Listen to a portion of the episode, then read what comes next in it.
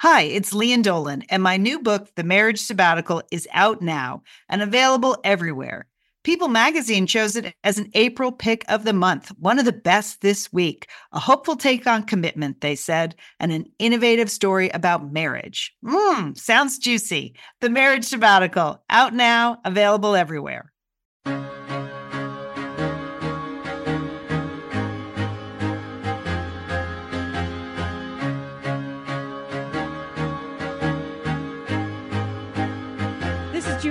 This is Liz Dolan. This is Sheila Dolan. This is Monica Dolan. This is Lian Dolan. News, talk, and laughs. We tackle the world one cup of coffee at one a time. One cup of coffee at a time. You're listening to Satellite Sisters to, to go. Satellite Sisters to Satellite Sisters to go. What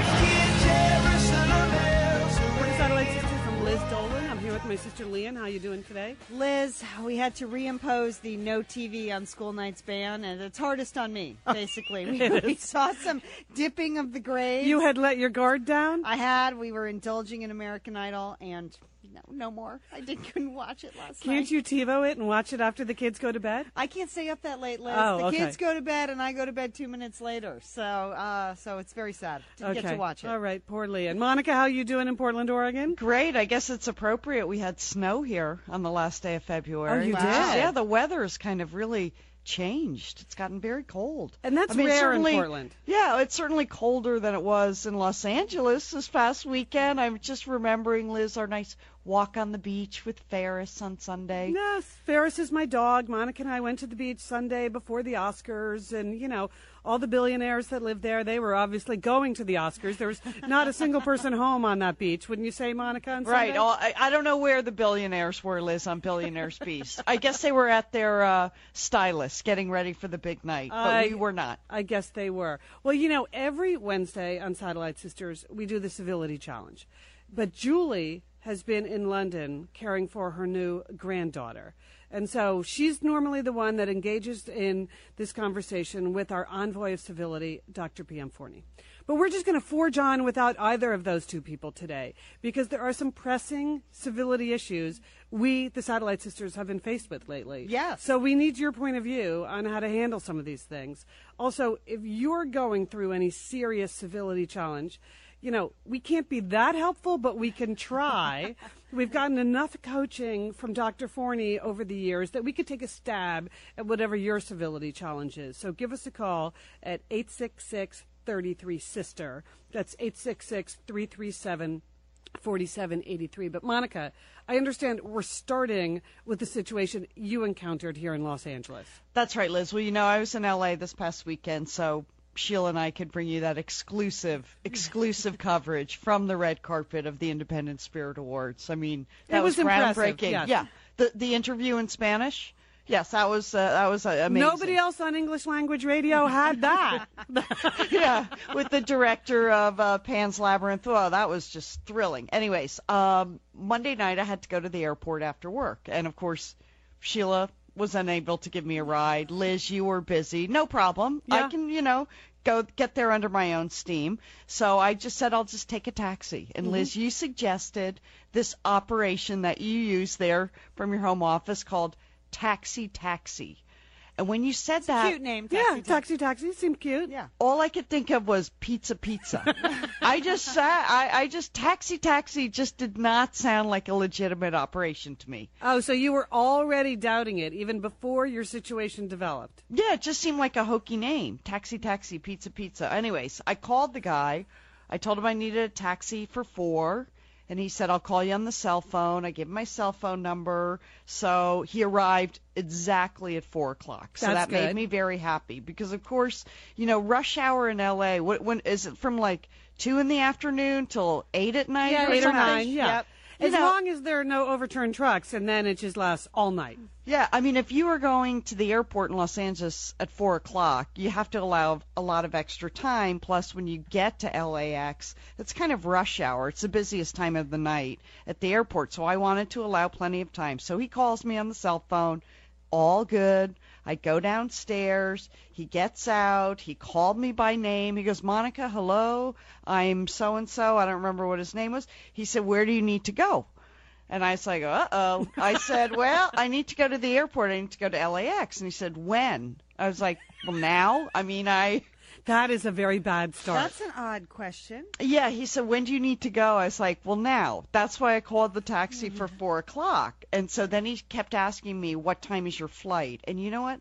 I just didn't want to give him the details about what time. That that shouldn't concern him. No, I You know? agree with you because if he knew your flight was at like six or six thirty, then he thinks he's got plenty of time. And what time your flight is is irrelevant. The Right, point is, him. you want to go to the airport right now in the most efficient way possible. That's all he needs to know. Right. He he's not the one that has to stand in line at LAX Yes. and go through security at LAX at five o'clock. So I was very vague with my answer. I just said, well, you know, I, I kind of need to get to the airport now. He goes, okay, okay, you know. And then I asked him before I got. Do they always talk in doubles? Okay, okay. Taxi, yeah, taxi, taxi, taxi. Monica, Uh, Monica. So then I asked him before I got in the van, is it all right if I pay with the credit card? Because Liz, you told me the company accepts credit cards. And he goes, yeah, sure, sure, no problem. He goes, you can just pay me the next time. And I was like, well, there's not really going to be a next time because I, Next I, time, next time. I, I don't live in Los Angeles. Okay, so we get in, and he Is said, it, this is shaping up to be odd already. we get in the van. He goes, "Now, Monica, um, I need to um, change my car. I don't want to take this car to the airport. It's too big. I want to get my own car. Is that okay?" And I thought, well, all right. And then he said, and okay, right there, I'm out of the taxi. I know, Lee. Yeah. This is when. And so then he said, well, Giant red flag. I thought maybe he stole the taxi. No, he said this van, it, it, it's for the night shift. I have to fill it with gas. But it's right up here. It's right up here on Wilshire and 24th, and we're like on 17th.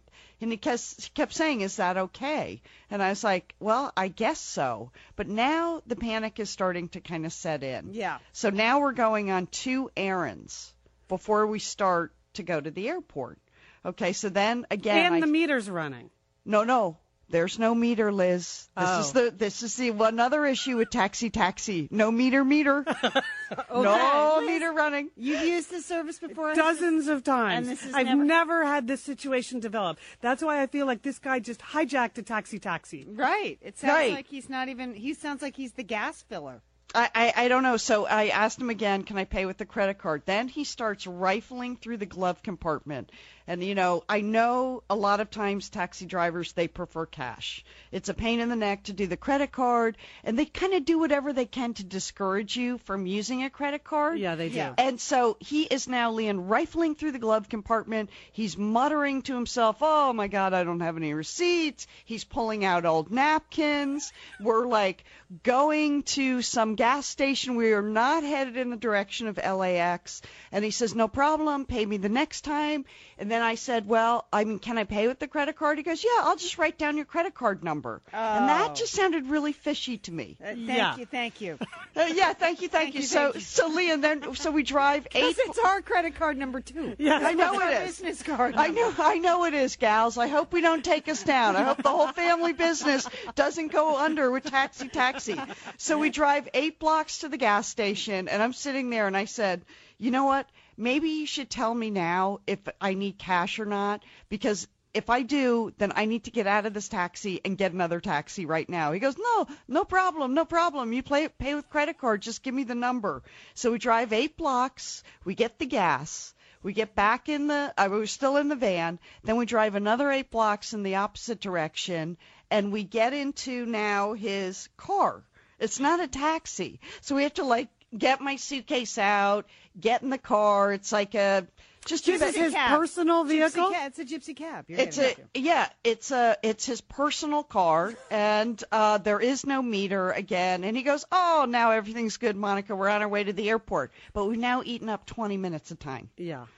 And so, of course, what he does to compensate is he starts driving like an absolute maniac. I mean, he is insane. We are on Centinela, and the whole time he is just muttering about the traffic and getting to LAX. He keeps asking me what time my uh, plane is. What I time said, was your plane? Just uh, it was at I'm six. It was at six fifteen. Okay. I wanted to get to the airport by five o'clock at the latest. Sure. Okay. You know. Yep. And so he finds a receipt. He asks for my credit card. He's driving and he's pressing this pencil against the credit card and the carbon copy, Lian. I just was like, it was so stressful. So finally I asked him, there's no meter. How much is it? He goes, well, it's 35 or $40. he didn't even give me. I said, you know what? I just wrote thirty-five dollars, no tip, no tip for you. I mean, yeah. forget the tip. No. All right. We did get to the airport. He was like apologizing. Thank you, Monica. Look, you're here in plenty of time. Isn't this wonderful? You're at the airport. And there's just no way I was going to tip the guy. When he said it was 35 or $40, and I usually always tip. Yes. I just thought, you know what? 35 bucks, buddy. That's all you're getting. Because that was not a good cab ride. that was ridiculous what Okay. just happened there. And there are just so many points along that story where you could have and maybe should have bailed. yeah, is- but you know what, Liz? What do you do? You're trapped in the cab. I know. You, you, you you've got to get there, and yeah, that has happened to me. This is why I don't want to badmouth all taxi drivers. Some are very nice, but I have had more just hellacious taxi rides to places. You know, when I've been on business trips, I was with the guy once who kept falling asleep at the wheel. Oh, yeah. and Oh, yeah. I finally had to hit him a couple times. I kept saying, "Hey, are you okay?" I mean, he we were going 70 miles an hour on the highway, and he was nodding off. That's Yeah. happened. That happened to me. Yeah, and the car was terrifying ride of my drifting. It was so terrifying. But you know what? I had to get to the airport to get on my plane. Yeah. So what am I going to do? Let me off on the side of the road? I mean, I was like like a highway, and it was in Detroit, and it was January. Oh my gosh! So anyways, All right, so taxi, here's our taxi. question for you. What would you have done if you were Monica? What advice would you have for Monica after the fact? Should she have bailed immediately? Were there so many red flags that she should have gotten out at the gas station and started the process over again? Would you have tipped the guy? yeah, uh, did she owe taxi taxi a tip tip? I, I I think the no tipping was. I mean, you should tip for good service. Yes. I, I don't. I think You that was- received no service. No service gets no tip. All right, our phone number is 866-33 sister. It's just one of our civility challenges for today. 866-337-4783. What would you have done if you were Monica Dolan? We're the Satellite Sister Sisters.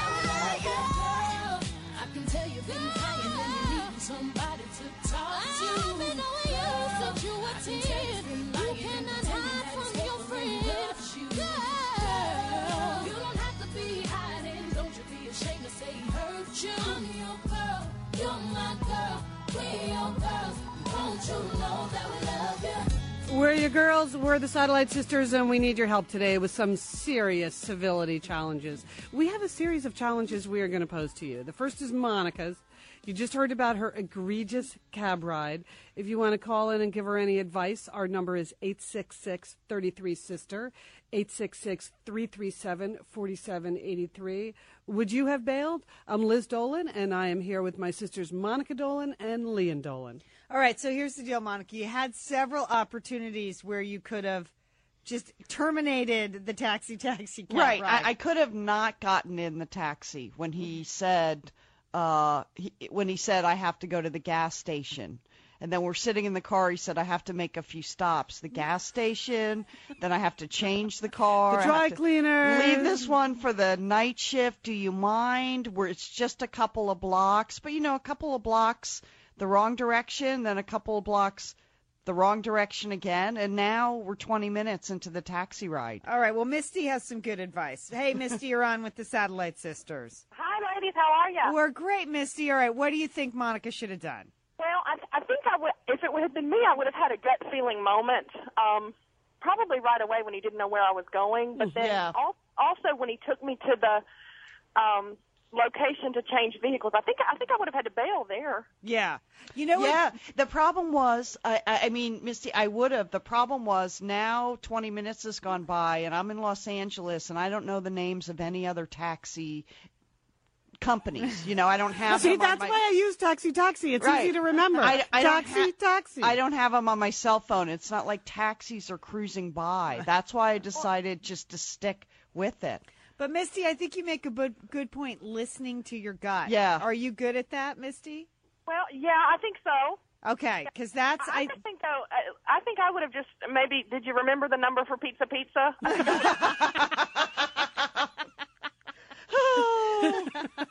Yeah, I'm sure the pizza guy would have taken you to the airport if, you, if you tipped him enough.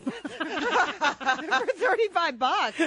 I guess I could have called Sheila, but that I think would have set a cha- set off a chain of panic that I didn't want to deal with. So Misty, thank you for your phone call. Oh gosh, do we have time for Mary's call? All right, Mary in Louisiana. It sounds like you had a horrible cab ride. Yeah, this was leaving Disney World a few years ago. It was about four years ago, and it was one of those taxi rides that you hope you never have. But Yes. the guy kept falling asleep, and That's so terrifying. I had a two-year-old and a four-year-old in the back seat, and I was pregnant, and you think you're going to die at any Oh. moment because he's swerving all over the road, and you know you're leaving Disney World, and you just expect that the taxi drivers are going to be as great as your whole week was. Yeah. So Disney has no control over that, but you think they do, and it was horrible. So when we went, as we were pulling up to the airport, one of my children got sick in the back seat. Yeah. That's a nice little tip. Mary, thank you for your phone call. 866-33 sister. Wow, that's a bad cab ride. Yeah, it One is. thing to be in it with the bad cab driver alone, but with like your whole family. yeah, Woo! I guess the answer to that is the Magic Express, Lian. That's true. There at Disney World. All right, more civility challenges. I have a doozy. Oh, you I got- do? I got one. Can't wait, Lian.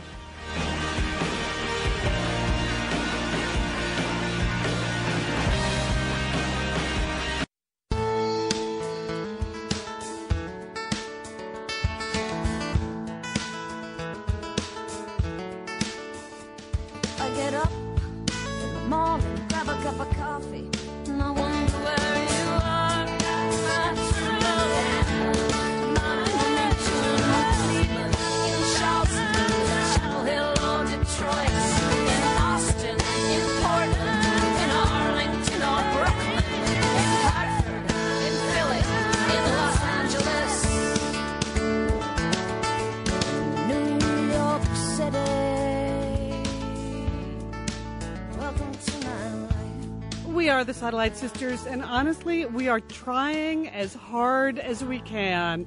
It's Wednesday, so it's Civility Challenge time here at Satellite Sisters. And remember, sisters, at the beginning of the year, we asked Dr. P.M. Forni for his words of advice, like what could we carry with us through the whole year?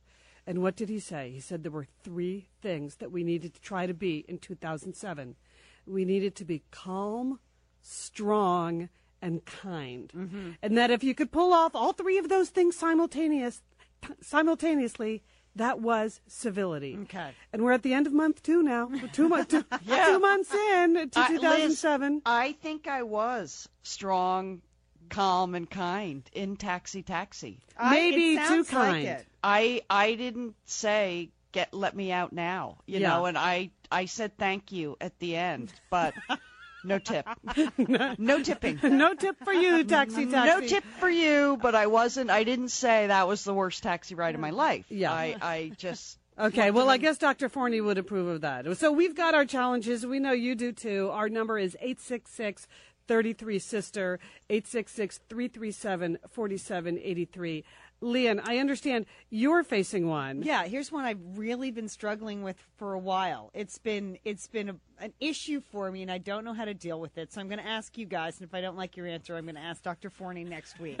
But- okay, you remember, like in October, I told you that my son was getting bullied at school. He was getting teased. My 6th grader Yes. and there were three kids that were um, leading the charge. They Mm-hmm. were making fun of his voice because he has a high voice that hasn't changed yet.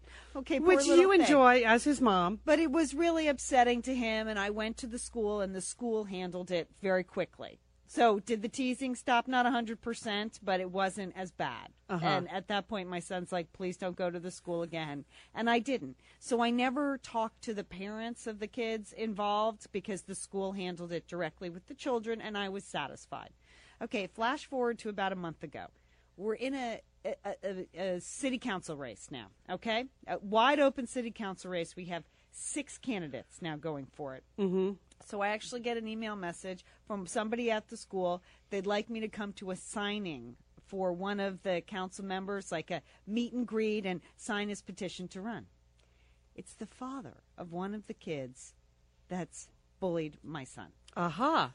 So this could be your opportunity to face him face down. him down. You know, but again, I I'm like the school handled it. I really don't know this guy at all. He's not been a big presence at school, so and the boys in a different grade. So I do decline the signing. I'm like you decide I- to rise above it. I said I Mhm. cannot. I, I can't support him. So I didn't say that. I said I can't make the signing. Okay. Okay, all right. All right.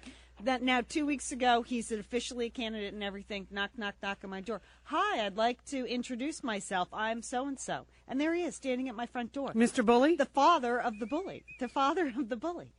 And what do I do, Liz? Do I do anything? I really thought in that moment, what would Dr. Forni do? And Mhm. I just let him talk and talk and talk. And he mentioned my kids go to this school. I didn't say a word. I pretended I had no idea who he was. Yeah, I think that was the right thing to do. You I mean, know- I don't think it was the time to bring up his son's bullying. You know what, though, Monica? It started to kind of eat at me after I shut the door, and I'm like, because you felt like it was a week. well, that I was your opportunity, and not to confront him, but just to disclose. Like, I didn't even want to start talking about the school issues and everything because I thought I'm going to go there, but maybe that that was not honest of me. Maybe Mhm. I should have been more honest with him. Like, oh yeah, I know who you are, and yes, our kids are at school together. I don't like your son. okay, but then, I don't think you needed to disclose that in that moment. Leah. Okay, but then I'm he- with Monica. Okay, but here's what happened then. I start getting the campaign literature, Uh-huh. and I also happen to know that these guys, this family is divorced. I Right. have known the wife for a very long time. We were in a mommy and me class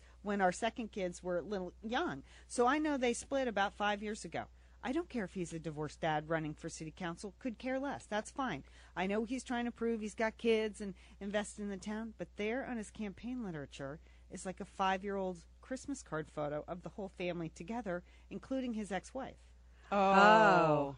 okay, that's dishonest. It's dishonest, right? Mhm. I mean, don't you think that's slightly? It's put there to design for a response. right. Like, look it's at put me. there to deceive. And that and you know you're a dad and you have kids in the schools. Great. That's that i think is information. But there was just something about the five year old photo. I thought you didn't even get a fresh photo. So i'm Yeah. not sure that the wife's the ex-wife's on board with this because again now i know what the kids look like it's an old photo so i'm riled up now and i think you know the next time he comes to the You're door not just looking for things to ding him on, Lian, at You this know, point. no, it's You're just- looking for flaws. no i mean i thought that was kind of deceptive Right. it really struck me as and like, Lian has to make her decision somehow, Right. About whether he should be on the city council. We have a wide open city council race with a lot of important issues, Liz. I got a lot of pressure because seriously, they're knocking on this weekend. They knocked on my door like every single candidate knocked on my door this weekend. Wow. I kid you not, six candidates. So I decide if he knocks on my door again, I'm going to tell him exactly why I'm not voting for him.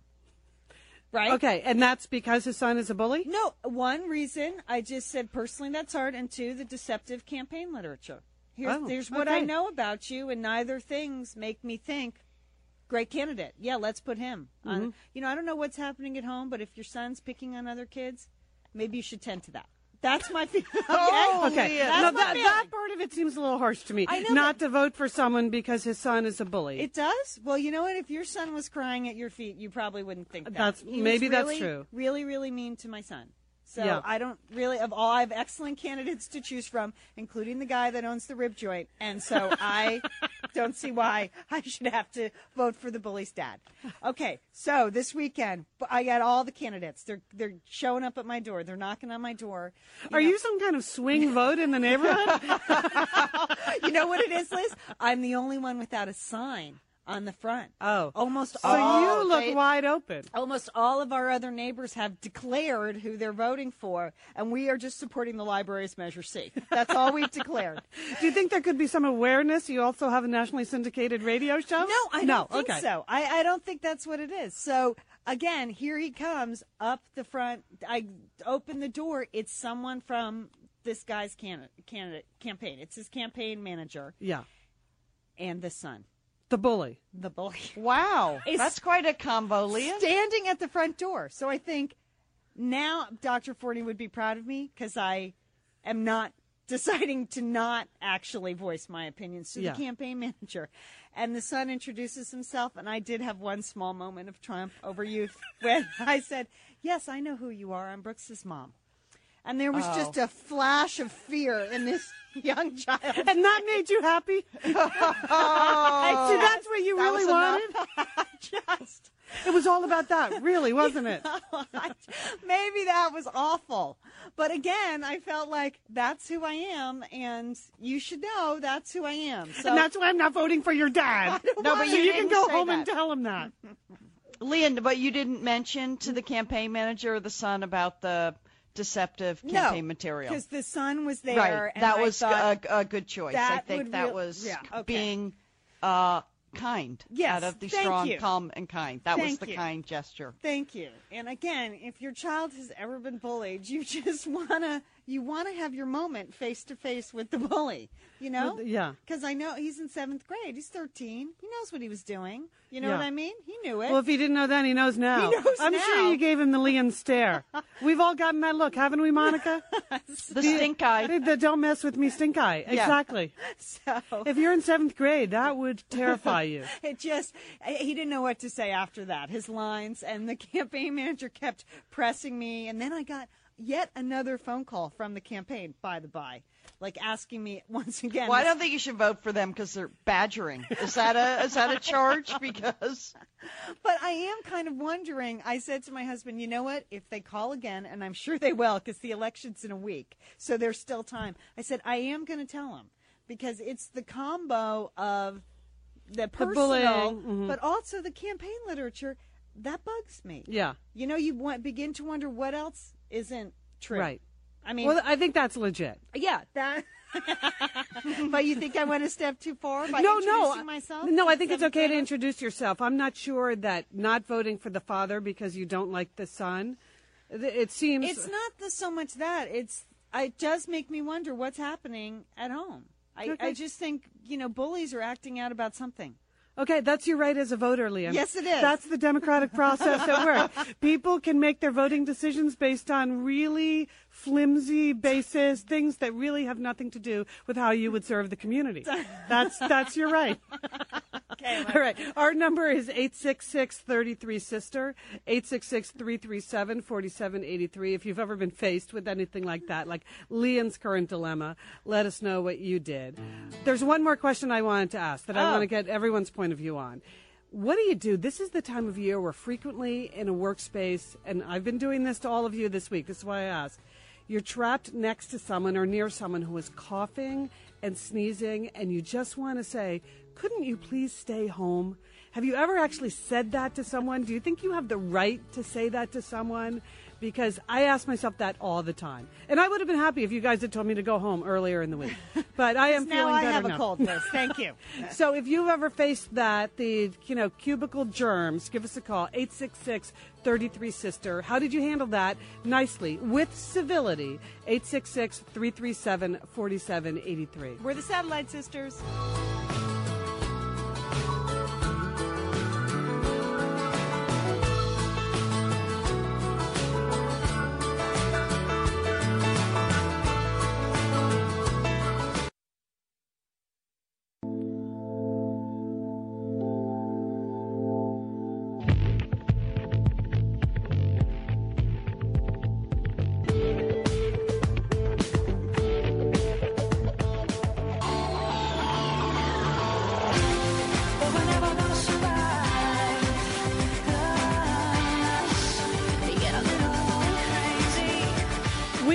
Satellite Sisters, and I have a civility challenge for you. If you have a coworker who is coughing and sneezing all over you, I've always wondered, do you have a right to say to them, you know what?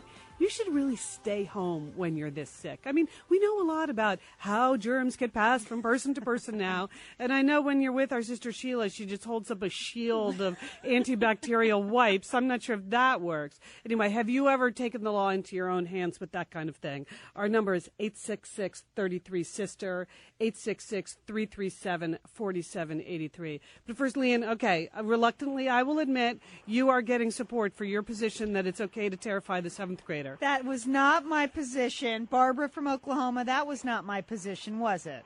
No, it wasn't. You didn't terrify him. You just let him know who you were. Okay, thank you, Mhm. Barbara. I think you did a wonderful job. Dr. Forni should be proud of you. Oh, Barbara, thank you so much because it would have been easy to really let loose on that oh, kid. yeah, I raised the boy. It would have been so easy, so easy to to let go more than you did, and uh, Dr. Forni should be proud. Oh, Barbara, thank you so much. That means a lot to me, Barbara. Thank, you for your call, Barbara. it is true. I think Barbara, you'd be particularly impressed if you knew Lian as well as we do. You know, That I she know, was able to hold I know tongue. you know Lian, but the you know, yes, I think it's even more impressive when you take her entire life history into account.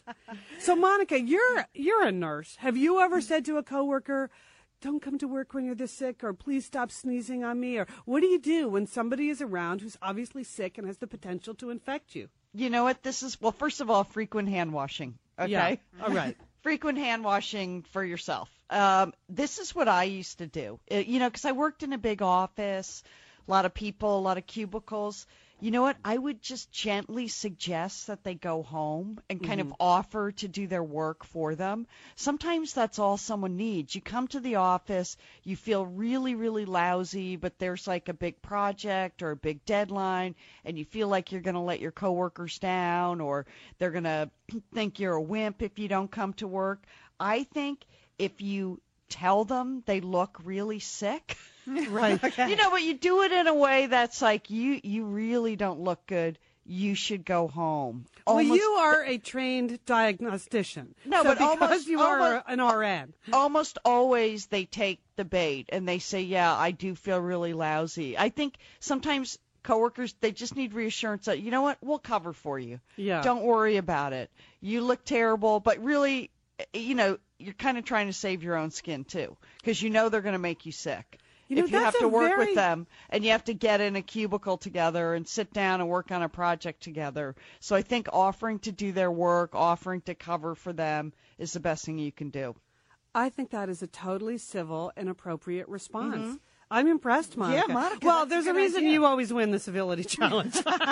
well, people used to do the same thing to me too. I Really? mean, I used to go to work when I w- had a cold and probably shouldn't have been there, and you know, I just remember the times the people I worked with in my group would say, you know what, you look lousy. I'm sure you feel lousy. Just go home. We'll take care of it. Don't worry about it.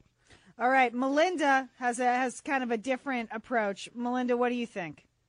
I say tell them. Okay, tell them what though. You tell them to either leave the area where you are or, mm-hmm. You know, it, just let them know about the germs they're spreading when they cough. My husband at home, I was just saying that I he has to leave the room if he starts coughing. Way to go, Melinda. That's the way to run your ship. that, well, my kids get sick very easily. They have compromised immune systems. Uh, So I'm very aware of how easily germs attach themselves to unsuspecting people. right. And when you cough, you know, the droplets, which is gross, but they really travel quite a distance. Mm-hmm. okay. and, Melinda. and you're training your husband. Good for you, Melinda. So Melinda from Pompano Beach, Florida, taking the hard line. Just tell them, hey, you could be making people sick. to get out of your space. Tell them to get out of your space. That's one way to go. All right, Carol in Michigan used to manage an office. So Carol used to manage an office. How did you handle this? Well, I used to give my pre cold flu season speech to my managers every year and uh, talk about how important it was to stay home and use your sick leave if you became ill because to bring the infection into the workplace wasn't appreciated. But I would start that monologue way before cold and flu season so I wasn't put in a position to single anybody out. And then discuss it through the whole season. Um, if people would take a day off, I'd always check in when they came back to see how they were feeling and thank them for staying home while they were ill. Carol, you sound like the best manager ever. I, I am. All right. Way to go, Carol. This Carol managed our office. Carol, you deserve some sort of special civility citation. If Dr. Forni would hear was here, he would tell you that. But you'll just have to take it from your satellite sisters. That I like the macro approach Yes. with the support of the personal care. And the follow up. Yeah, That's yeah. incredible. Thank you for staying home. It is. When did a boss ever say that to you? Unbelievable. Carol. Huh. Wow. Carol, Monica, putting us all to shame. And Melinda, you got to appreciate the hard line. That's all I have to say. I think you have to appreciate the hard line.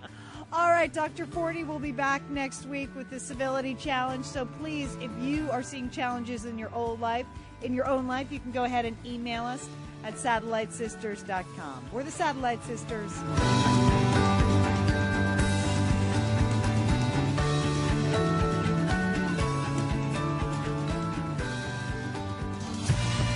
Yeah, we are tackling the world one cup of coffee at a time. We are so happy to be with you here on the last day of February.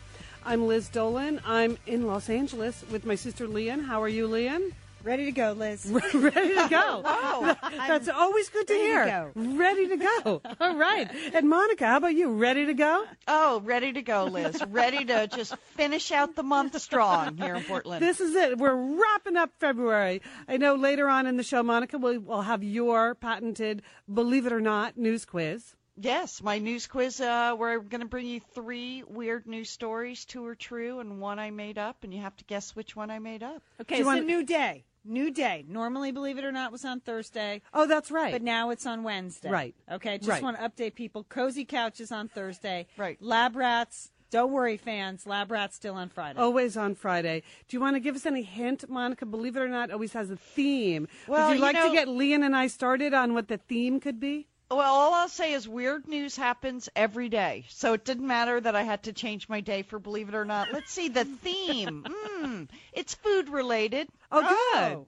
Oh, okay. Food related. Well, that's interesting. We have a whole series of food stories we wanted to bring to you today. Can I just say, I know we like to honor important Americans who have passed on, people that have changed our lives in some way. We made a big deal a couple weeks ago. Do you remember when the actor who starred in the Grey Poupon ads died? Yes. We just felt like was he sad. it was sad because it's just something you remember. He certainly made his mark on us. I know he was icon. yeah, he was an icon. He was also in all these plays and movies and things, but it was the Grey Poupon commercial that really had an impact on us. Well, I was thinking of him this morning, Monica, when I saw the news about the Keebler elf. Yeah, that's right, Liz. I saw that Walker Edmiston. He was the voice of Ernie, the Keebler elf. He passed away in Los Angeles this weekend. It's very sad. Yeah. Let, us remember what joy the Keebler elf brought to our lives. Ah. So if you're looking for fun, new mini middles, the bite-sized surprise from Keebler. I can't remember when we've been this excited.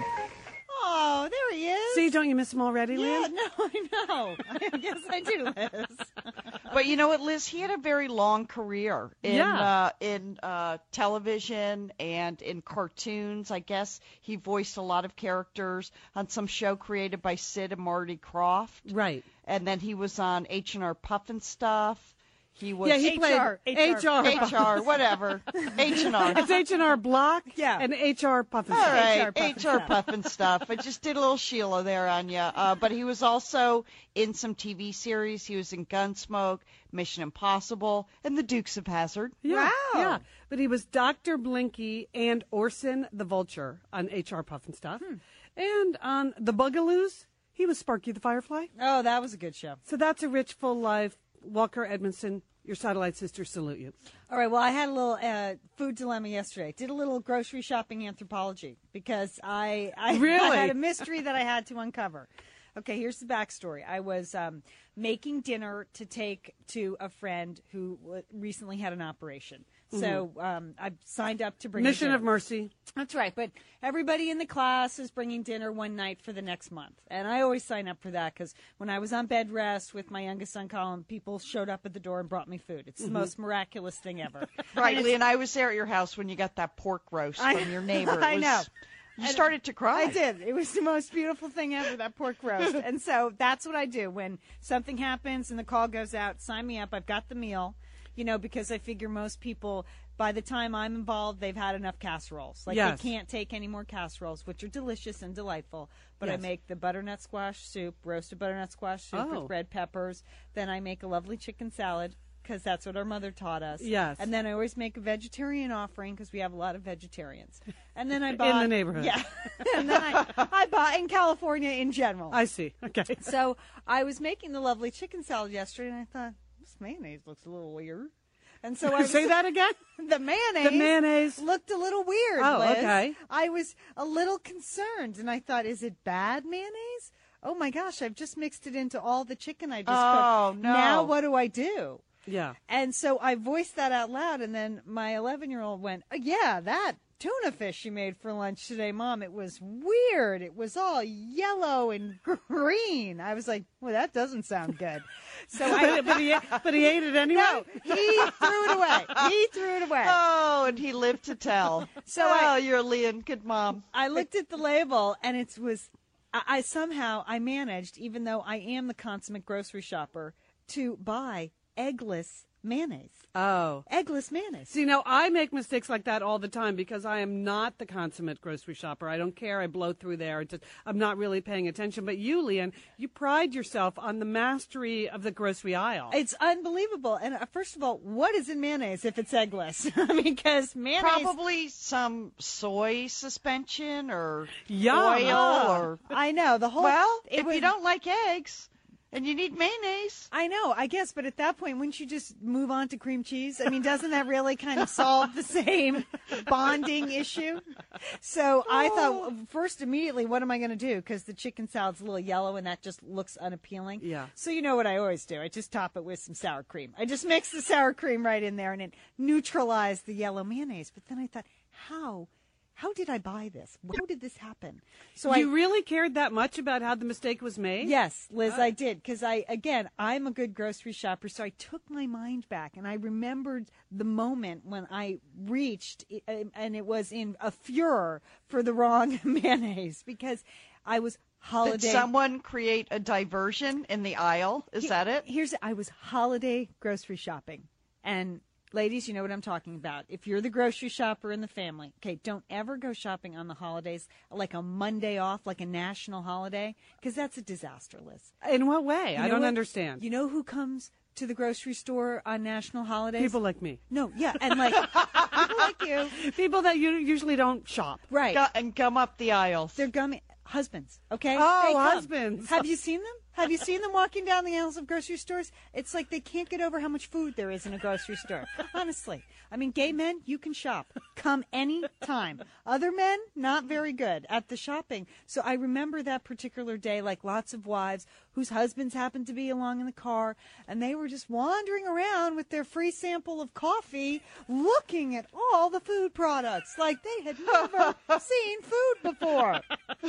And that just makes and they just stand there and you're there with the cart and you're like i have to grocery shop. You're on a mission of mercy. so uh, then i and then i remembered oh yeah and then there was that family at the free sample table okay okay here's what the mother did first of all again they looked like a very wealthy family so i believe the household help mainly did the grocery shopping for So them So they were unfamiliar They- with the terrain. yeah, at that point, here's what you're supposed to do, family, just in case you're listening. Just send in one representative, and dad, you take the kids to Starbucks, okay? You all don't need to come into the little Trader Joe's that has extra small aisles and gum up the free sample area.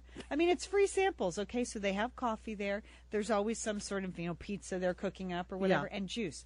And I saw the mother, I kid you not, okay, that's got the three kids, the father, again, just standing there. They're all eating. All their hands are full. Who's going to push the cart, Liz? And this is what the mother says to the free sample woman. Could you get some cheese for the baby? Do you have any string cheese? It's the free sample area. what did she think that was? I don't know. A fast food outlet A Trader Joe's? I just, and you know what the woman did? She went over and she opened some string cheese and brought it back. And I'm like, have you never been to a grocery store?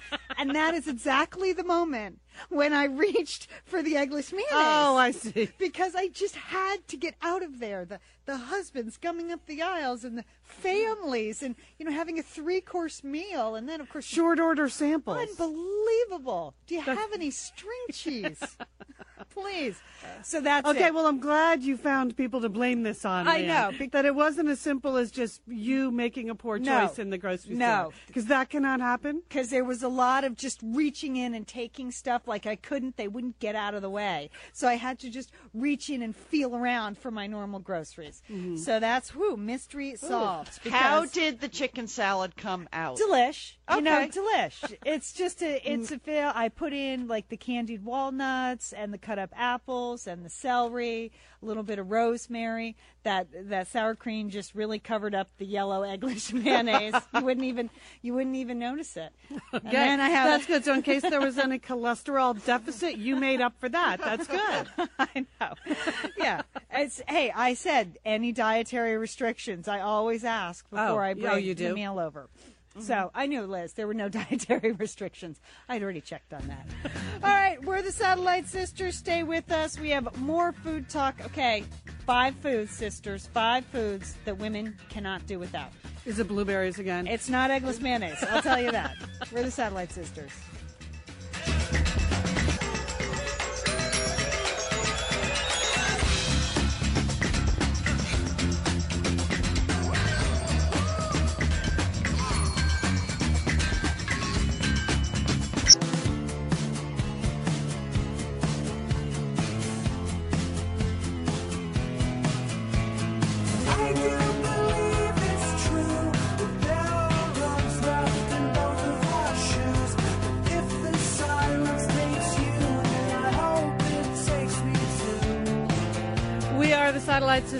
Am Liz Dolan here with my sisters Monica Dolan and Lian Dolan.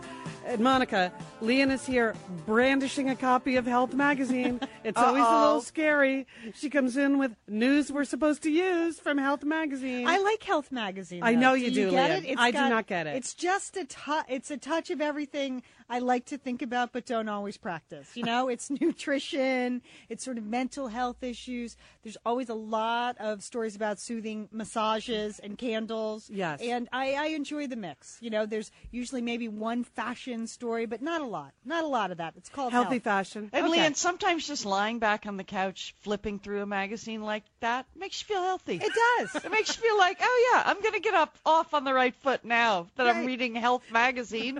well, the the March issue is about me time, me me time, and you know, 15 minutes of Health magazine. That's me time. Yeah. that's my me time. Sounds very cozy couch uh, when you put it that way. So I came across the top. No, it's a little bit more substantial than what Sheila likes to tackle. There's actual information in here, Oh, Liz, okay. and there's no shards of peppermint in any of the articles in Health magazine. I thought that was a miracle food. No. All right. Top five foods for women. Okay. Superfood. Who doesn't like superfood? Can we guess? Okay, go ahead, Monica. Take a guess. Blueberries, No. Not in this particular list. Dark I'll chocolate. No. salmon. Fish. Okay, Okay, we'll stop- number we'll- four on the list, fish. Okay. Fish twice a week could reduce the risk of heart disease. So there you go. Uh, nuts. Okay, uh, walnuts in particular. Oh. Have you noticed the uh, the oncoming popularity of walnuts? Yes. You know, didn't wasn't it like almonds? Weren't we on that bandwagon? Yes, we were five last ago? year. Right. Yeah. No, the walnut is the new almond, Liz, because I noticed in Dr. Oz's book, he's a big believer in the walnut. He's too. about the walnut. Yeah. And I noticed he keeps his nuts cold. Did you read that part? He No. Keeps, he keeps refrigerated bags of nuts in his office. And that he just likes them cold. He thinks that they taste better cold. They're more satisfying, he says. Oh, okay. So just FYI. Well, here's the thing: nuts are rich in omega threes, which help reduce inflammation. Yeah. Oh, just all over inflammation, just full body inflammation. You know how you have that sometimes. Yeah. Mm-hmm. Yes, I do, Lian. Here's the thing with walnuts, though. If you actually read the label and stuff, it's just a quarter cup that you're supposed to have. See, that's why you can't buy them and have them in the home. No. Because when would you ever only eat a quarter cup? which is like eight nuts. Yeah, So- but they're so satisfying. If you do, if you can stick to just the five or eight nuts, they really satisfy you. okay, five nuts.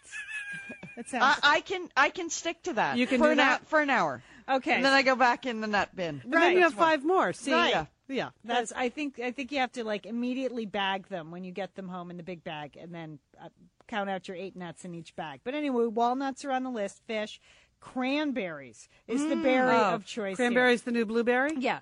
Well, I think it's the old blueberry. That's true. Yeah. That was the pre blueberry berry. right. So you know it protects against your UTIs. Yes. That's actually true. And then Oh, that's actually true? I know everybody believes it, but I always assumed it's one of those things that was not true. It's actually it's in Health Magazine, Liz. Again, not in For Me or You or any of those magazines Sheila, Sheila reads. It's First. in Health. okay, Adela, have you tried the unsweetened cranberry juice that's out? it's awful. It I can't stand it. I know that cranberry juice, regular cranberry juice, is full of sugar, and that's what I like. I cannot stand the unsweetened. I, I buy the the cran light, the the stuff with the Splenda in it. Oh. I think that's good. Oh, I think I don't. Uh, that's just- why when you offered it to me the other day, your house, Liz, I didn't take it. I, I can't stand that stuff. All right. Well, I Need a little enjoy it. Sugar. Okay, all right. Well, it also helps fend off colds and fight stomach bugs, gum disease, and certain types of cancer. Wow, that's a superfood. Okay, beans. Okay, beans. Okay, I hate beans. Like You- what kind of beans? Well, all, all your beans, Liz. You- Legumes. yeah, kidney, garbanzo beans, Oh, black okay. beans, that kind of thing. Okay, and you have to, of course, not get the ones with like the good ones, not the refried ones. Not- Those don't. Those don't work because they have the mag- super salty. Yeah, magnesium, potassium, folate, and fiber. But here's the deal: you have to eat a half a cup five to six times a week. That's a lot of beans. I mean, isn't it? That does seem like beans every day. That's Yeah, almost that is every beans- day. That's a serving every day. Yeah. What can we have well- instead of beans? Well, I don't. No, you don't know. beans are what you have instead of rice. Beans are the instead. I Liz. see. I see. Okay. All right. And then the number five food on the list, also big in Dr. Oz's book. You Ben and Jerry's die. ice cream. That sadly no, unless Oh. they have a tomato flavor because it's tomatoes. Oh, Oh, yeah. That's good for me because I love tomatoes in all forms. Yeah. So there you go. One cup. That has something in it that all of a sudden everybody says is really good for you, like selenium or something like lycopene. That's what it is. Okay. Yeah, 50% lower risk of developing breast cancer if you have a lycopene-rich diet. So there you go. Five superfoods: cranberries, walnuts, beans, fish, tomatoes. Check it out. This month's Health Magazine. Just passing along some information. Thank you, Lian. All right, we are going to get to uh, the eight-year-olds in England weighs over 200 pounds. What do you think should be done in a case like that? Should a kid be taken away from his parents, or should his parents get a chance to get him on a healthier track? 866-33 sister. Give us a call.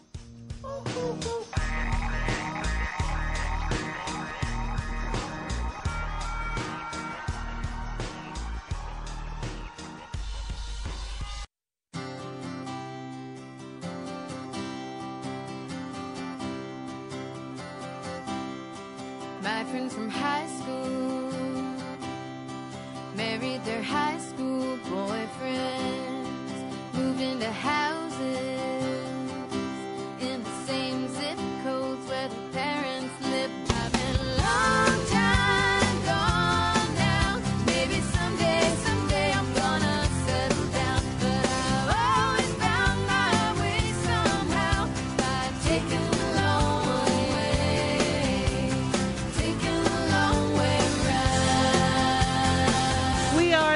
Sisters, and don't forget if you're ever away from your radio but still want to have your sisters with you, you can just go to satellitesisters.com. You can listen live at our website, or you can download what we're calling Podlight, the Satellite Sisters podcast. So your Podlight sisters are always there for you, and if you want to send us an email, just go to satellitesisters.com and you can do that there. I'm Liz Dolan. I'm here with my sisters Lian Dolan and Monica Dolan. We want your opinion of what do you think about the that 200 pound boy in the UK? Should he be taken away from his parents, or if you were his parent, what would you do? But first, Monica, we were just joking about turning to the Mayo Clinic for information about mayonnaise. I know, And- Liz, and it is so funny because we just got an email direct from the Mayo Clinic. See? and the email is about mayonnaise, okay? it's from our friend Mary. She's a study coordinator. She works at the Mayo Clinic. Um she might be studying mayonnaise. I, we don't know. But she says technically, you know, it's not mayonnaise without an egg.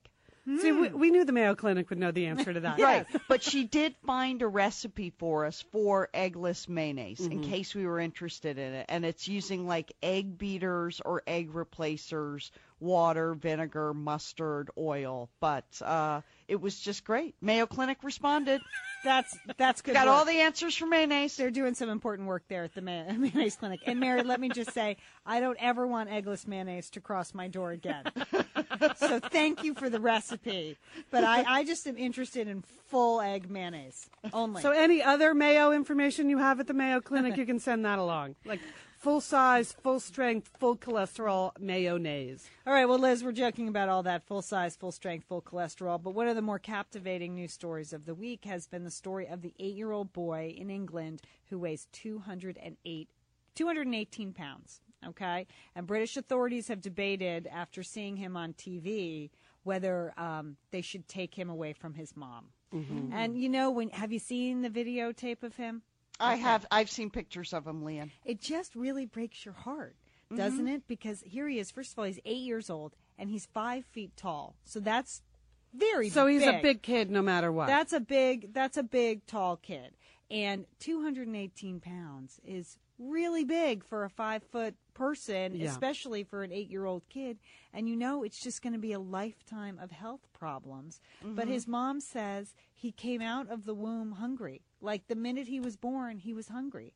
And he eats every 20 minutes a day. A documentary film crew followed him around for a month, and it really appalled England when they saw what he was eating. Because it's Really? not just that he eats 20 minutes a day, he's definitely making he eats bad- every 20 minutes? yeah, I'm sorry. Okay. He eats every 20 minutes, but he's definitely being allowed to eat food that is not healthy. You know, like four bags of chips every day, three bags of cookies, you know, Mhm. giant meals every day. So British officials said, now what should we do? Should we take him away from Oh. his mom? Like it's a form of child abuse, Right. almost. And remember, Neglect. we had that case earlier, like in 2000, 2001. There was a three year old girl in New Mexico who was, in fact, taken away from her parents. Oh, yeah, I had forgotten that? about that. We did talk about she that was at the like time. 125 pounds or something, and she was three. And her parents said the same thing. Like uh, we, she's been on a liquid diet. It's just she's just getting bigger. And custody officials came in. They suspected child abuse, some kind of child abuse, but that wasn't the case. I, according to reports I read today, she's 10 now, and she's still big. You know, even Oh, though? They it could not solve the problem? They could not solve the problem. Doctors are like, "What is going on with this girl?" Because even if she's been on a tightly controlled diet and it hasn't worked, so British officials this week decided not to take this eight-year-old boy away from his mom. Well, were they going to take him away and put him in foster care? You know, they were going to Yeah. take him away and hospitalize him, Ah. is what they were going to do. And, you know, when you think about it, you can kind of say, yeah, that's what he should do. I mean, w- would like my immediate reaction was he needs to just get out of his some sort, environment. yeah, some sort of intervention, Right. Because it's already a crisis. He's eight years old and 218 pounds. It is. It's a crisis, Monica. Mhm. You're right. It's a health crisis, and you feel like he just needs to be taken out of his environment. He needs some serious medical care, something that his mom is not able to provide at home. But then, you know, I started to think about all the kids that I've seen in various play groups we've been in. They're big eaters. Some kids just like to eat. Mm-hmm. You know, I I know there are a lot of reasons for obesity, and there are a lot of obese kids in America now, and it's a huge health health problem. But I can remember two or three kids from different play groups. They were just different. There were the kids that ate a lot and were kind of chubby, but then there were the kids that their sole focus was eating. Really? You know, from the minute they were born. I remember one of the girls in my older son's play group, and nobody was more um, on top of nutrition than her mom. No one was like, you know, more concerned about it. Right. And yet, still, like when all the other kids were playing, even at like 18 months old, she would just stand and wait at the snack table. Like, when is Really? snack coming? I know. It's- that is sad. And it's sad. And then I have another friend, she and her husband, thin as rails and, you know, very healthy, fit people. Again, they have a daughter that just, that was her focus from the minute that she came out. And they have another daughter, totally fine, normal eating habits. So I, I don't know if there's anything going on in the house. So I don't know what to do. I guess people naturally feel like the parents, in this case the mother, Right. They have to be responsible because they are in control of the access to food. That's right? true. So at the very least, if there were healthier choices in the house, you could solve part of the problem with that. And my understanding is they tried some medical interventions in the past. They had set her up with appointments and things. Right. And she was kind of blowing off that kind of help. Right. I mean, she, he has lost 20 pounds, but he's still eating really rotten stuff. So I guess she's mi- she has she has actually helped him lose some weight, but he's still eating three pounds of chips a day. So uh, Well, know, that's wrong. That is wrong. I mean, yeah. yeah, that that is wrong, and I, I that is wrong. So I don't know, but do you remove a kid from his home and put him in a hospital? Do you have the right to do that? It just doesn't seem like that could possibly be the long-term solution to a situation like this. That there's obvious there are medical issues at work and there are emotional issues at work, and somehow you have to deal with both of them simultaneously, and you're not going to help the emotional issues by removing him from his family. Right, I mean, Unless his I'm no family doctor. is emotionally abusing him. I mean, Right. that's what they thought uh, in the case in New Mexico. That's what they thought that this little girl was, you know, that it that she was suffering abuse and the eating was a response to that. But that was not, in fact, the case. All right, let's talk to Beth in Virginia. All right, Beth, when you hear about this case, what do you think about? Well, I, I've not heard this in in the news about this little boy, but there's a um, a rare disease called Prader-Willi in which um, people have no uh, satiety. Um, or they have no sense of satiety, and so they just they just c- continually eat, um, and they can literally eat themselves to death. And um, a, a lot of times, these these folks are also have a, a little um, lower cognition uh, level. You know, they're uh, somewhat MR, mentally retarded. Oh, really? Uh, yeah. So, you know, it could it could be the case with this little boy and and that little girl in, in Mexico. Um, I, I don't know, but uh, it, it certainly is something that they should consider. Right, Beth. Thank you for your phone call. 866-33 sister 866-337-4783. We're talking about the obese boy in England who is going to end up staying with his mom, but he's 218 pounds and he's 8 years old. I think Beth brings up there are re- a good point. There are real medical reasons here. Right, right. And I think we get fixated on these sort of super dramatic cases when the reality is this little boy may have something like what Beth's talking about. I've read about that Prader-Willi. Um, but most parents are just not doing a good job. Right. Uh, uh, Most of the childhood obesity problem is just not that. bad eating habits in the home and not enough and moving not, around. and not enough exercise. So I think we sort of get focused on these extreme cases when the reality is, you know, we just have to work on the cases that are a lot more normal. And all those bad foods he's eating, I bet most of England is eating those bad foods every day too. you know, it's not like Right. I mean, he may be eating more of all of this bad stuff, but there's just a lot of bad stuff in our diets that if you're eating a lot, it's particularly bad. Right. Well, I, we're all getting bigger. Americans are getting bigger, and obesity has dramatically risen in England. In fact, yesterday, Liz Prince Charles was, you know, talking about something. Who knows? He I know I know how you enjoy his point of view on things, Lian. all right, all right. He was in uh, he was in Abu Dhabi talking about diabetes. Okay, and he said the key to actually getting rid of diabetes is getting rid of McDonald's. Oh, how does he know I know, that? please. Ah, come on, Prince Please. Charles. Please. You think he's been hating, hanging out a lot of Mickey D's in his life? I mean, do you think he's ever been to McDonald's? No, I don't think that's the actual key. You know why? Because this kid's eating bags of cookies, and I can tell you, Prince Charles, they don't sell bags of cookies at McDonald's. I've been there. I have been there. All right, Carrie is calling from Minneapolis. Hey, Carrie, you're on with the Satellite Sisters. Hello. How are you? I'm fine. All right, so I was. Go ahead. Go ahead. Oh no, go, you, go ahead.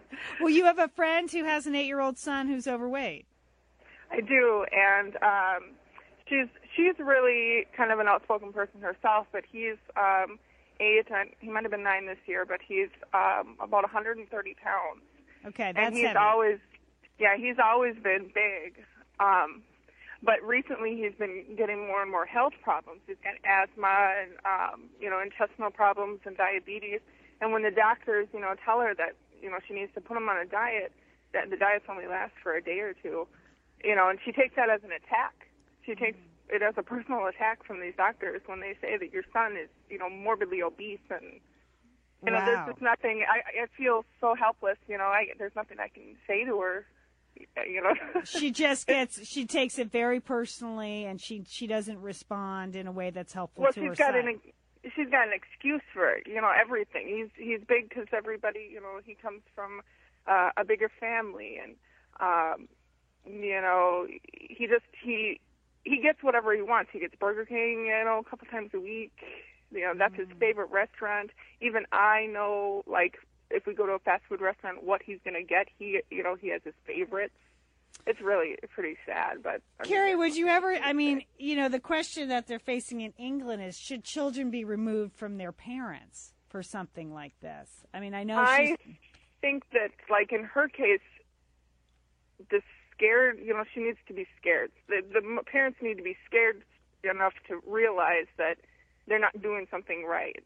Wow. You would think a, a diagnosis of diabetes for your eight-year-old would scare you. Would get your attention. You- Well, yeah, you know, and, Yeah. and she's obviously concerned about it, but it's like when I hear this story about the the kid in England, it's like they need to start kind of doing something like that here because I know there's a lot of kids where if the parents don't do something and change something, uh, you know, there's no getting be- better. Right. That's I mm-hmm. think Carrie that's what kind of breaks your heart about a lot of these stories is, you know, research has told us that kids eating habits up till the age of 8, you know, that sets their eating pattern for life and it just becomes increasingly difficult for them to actually lose weight, you know, if they're already overweight Right. at age 8. It is like dooming them for life. But should the state state step in?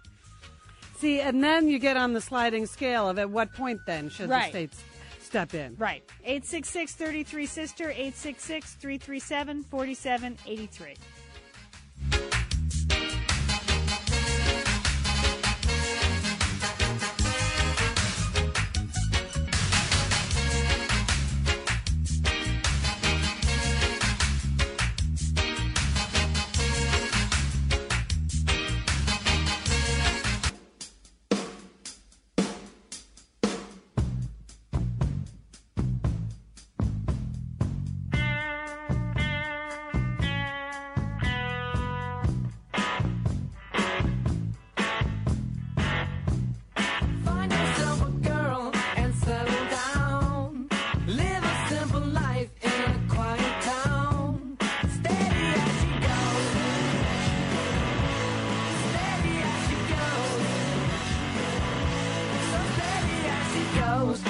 Are the Satellite Sisters. I'm Liz Dolan. I'm here with my sisters Lian Dolan and Monica Dolan.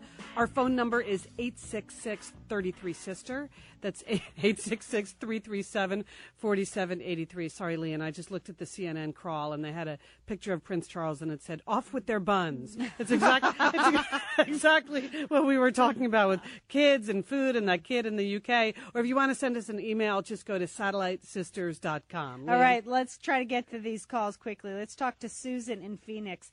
Hi, Susan. You're an attorney who works for Child Protective Services. Um, yes. Can I say first that I love you guys? I have three brothers and no sisters, so I want to be one of your sisters. Oh, Susan. Well, you are, Susan. That's what we're here for. Jealous. Yes, thank you. But on a more serious note, um, not an official call on my uh, in my job Okay. perspective, but just in the area that I work. You know, I've just from what I know, if they ruled out all the medical conditions of the child, then the mother's neglecting the child. Yeah. And if his life is at risk because of what he what is going on, then the child probably should be removed. So it's it's- just as bad as, say, physical abuse, something like this. The- Right. Or if the child, if, if, let's say he had cancer and she wasn't getting the appropriate treatment and his life was at imminent risk, then you would need to get him that treatment. And if, you know, you have court intervention and they still won't do it, then you have to remove the child. Hey, Susan, in a situation like that, this is Liz. Where does the child actually go? Do they go into a foster family? Do they go into a hospital? How does that work? If it was Like, happening here in the States. Right. Well, it would depend on. I mean, if he needed to be in a hospital, then that's where he would go. But if it was a matter of somebody, I mean, it's the same thing if they're malnourished and they're not being fed, and then they'll put them in a foster home that's feeding them properly, Mhm. and then they gain a lot of weight within a short amount of time, then you know that it's because of the parenting. Right. So it would probably be in a foster home, or maybe there's you know different levels of foster home that are more trained to deal with certain issues. But if it, you know, I mean, obviously he's he has some behavior issues that if you say no, he's not going to be happy about it. But I just, you know, I'm a parent. He's only one years old, so it's probably easier to control. But I just can't imagine your eight year old. He can't get in the car and drive to Burger King. Right. Mm-hmm. You- right. you're You right do about have that. control over that situation. All right, lawyer Susan and mom Susan. Excellent call, Susan. Thank you. Thank you very much. That is true. Monica, they want her to put locks on the refrigerator there in England and she won't do it, right? Right, she refuses to do it, and that's when she admitted that he still he he eats like three or four bags of cookies a day. I Yeah, mean, someone's if she won't, buy the right? I mean, if if they told her to put locks on her refrigerator and to control his food, or they were going to take him away, then she should do that. All right, let's go to quickly to Julie in Florida. All right, Julie, you have twin girls. I have twin girls that were born preemie, four and four three, and the one that was smaller is actually now about 20 pounds heavier, and they're at age 11. Mm-hmm. Uh, they eat exactly the same. I am in control of every meal, and one of them, you know, just can't help it. She she has a weight issue. Right, right. So Now, n- not obesity, but has a weight issue. Now, as far as this little boy, if if there is a um, situation where they want to take him away and the mother doesn't agree with that, I, I I'm on her side, except for the fact that if they want to help her, then let them help her without taking him away. Right, All right, right. That seems like the civilized answer to that whole situation. Julie, thank you so much for your call. If we didn't get to your call, uh, you can email us, satellitesisters.com. We'll follow up on email, satellitesisters.com.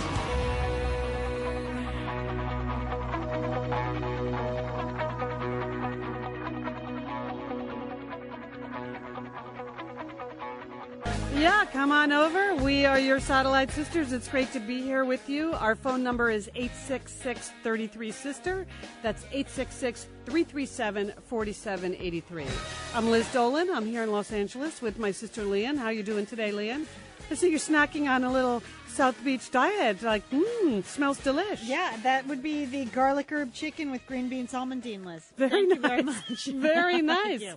Monica in Portland, you got anything going food wise up there? Uh, I just had a handful of almonds. Oh. Speaking of snacks, yeah. But I'll tell you, Liz, I'm missing that California sunshine. Really? Yeah, I was with you guys last weekend. Liz, thank you for all your hospitality. Oh, well. You, you hosted a very nice Oscar fete for Yeah. me. Wow.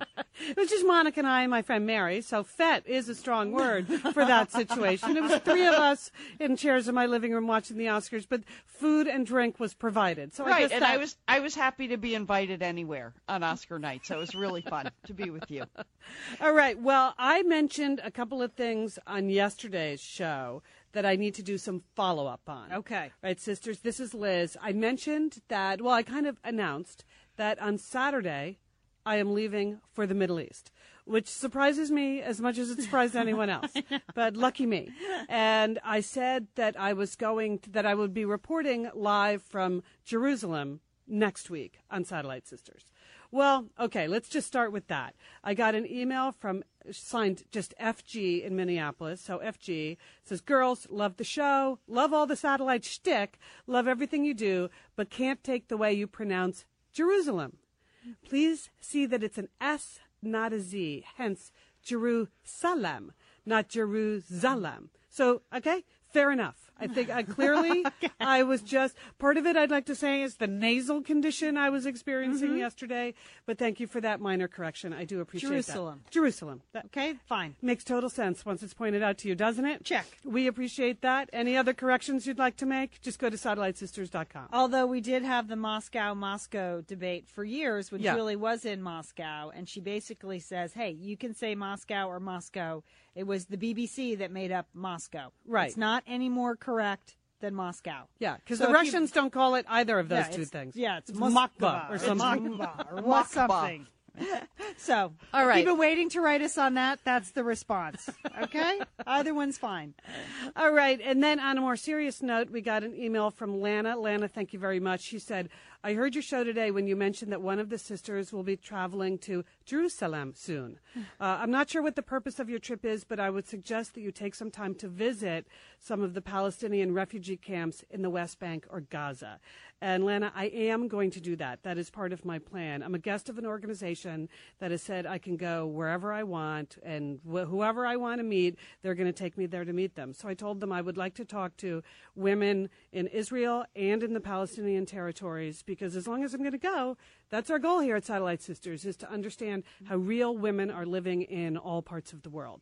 So I'm hoping that I will be able to do a little, uh, you know, talking about that on next week's show or after I get back. That's So- right, Liz. You're going to be reporting to kind of special reports next yes, week. Yes. So because I'll be traveling around all day, but then with the time difference, I'll be able to get on the show in you know in bits and pieces. That'll so so thank you, Lana, and thank you, FG. So okay, so that's so far the plan with my trip to the Middle East. But the reason I brought it up, Mm-hmm. the reason why it was urgent, was that I've been suffering as as you may be able to tell if you are a careful listener, from some serious nasal congestion. Yeah. And I just wasn't sure what to do about it. I'm normally the wait it out sister. Sooner or later, it's going to clear itself up. It, it's never killed me before, and it's not going to kill me now.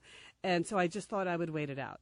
However, when I thought about the very, very long plane ride I will be taking on Saturday. How long is it? Well, it's Los Angeles to Tel Aviv, Lian. I have to. No, I know. That seems like a long time. So I leave LA first thing in the morning. I get to Newark, New Jersey in the late afternoon. Then I'm getting on an El Al flight in the evening, like 11 p.m., and I arrive in the afternoon of the next day in Israel. But what the, I think it's like a 10 hour time difference. Anyway, you can do the math at home. It's a long flight. Particularly if you're, if you're at the Mayo Clinic, if you'd like to figure that out and send us in, send- send us in the answer to that. So it's very long. So I was concerned, frankly, that my head was going to explode. Yes. That was our number one medical concern on Satellite Sisters. Yeah, because yesterday. it's not a good thing to get on a long flight with a cold or sinus infection. I know. It can really turn into something worse. causes a lot of pain in your ears and in mm-hmm. your sinuses.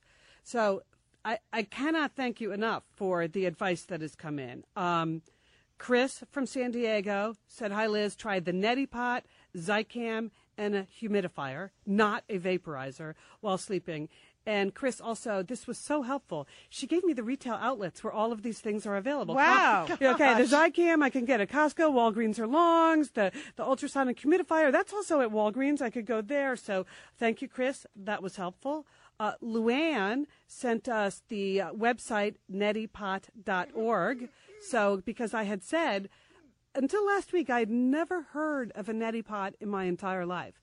Now it seems like every time I turn on the radio or open a newspaper, somebody is telling me that that's the way to go. I've never heard of a neti What pot. is it? I still don't know what it is. Well, I, I- go to netipot.org. That'll answer any questions you have on that. okay.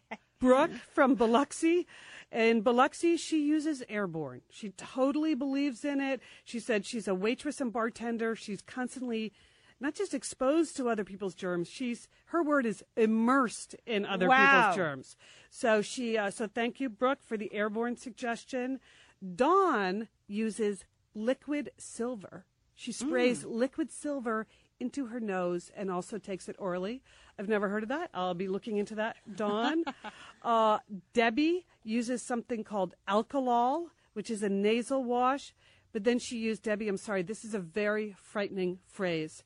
And I'm not sure I'm going to be able to follow your advice because of this. She uses the phrase nasal douche. Oh. And I know, I think that is essentially what a neti pot does. Okay. You know, you can picture it. Yeah, now I can. Yes, I can. Nasal douche. I'm moving on from that.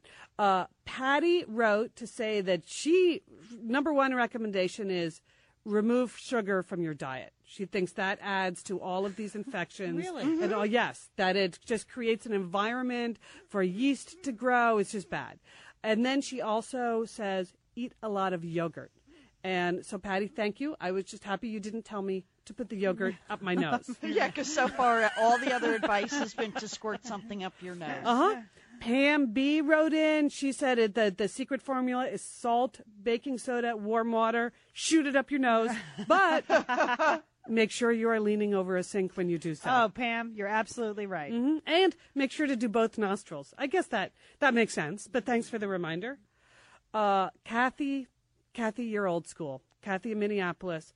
She suggests the towel over the head, over the pot of steam, over the stove. Oh, you know, okay, I like it. That's what our mother would have suggested. You have to do this four to five times a day. Okay. Doubles as a facial.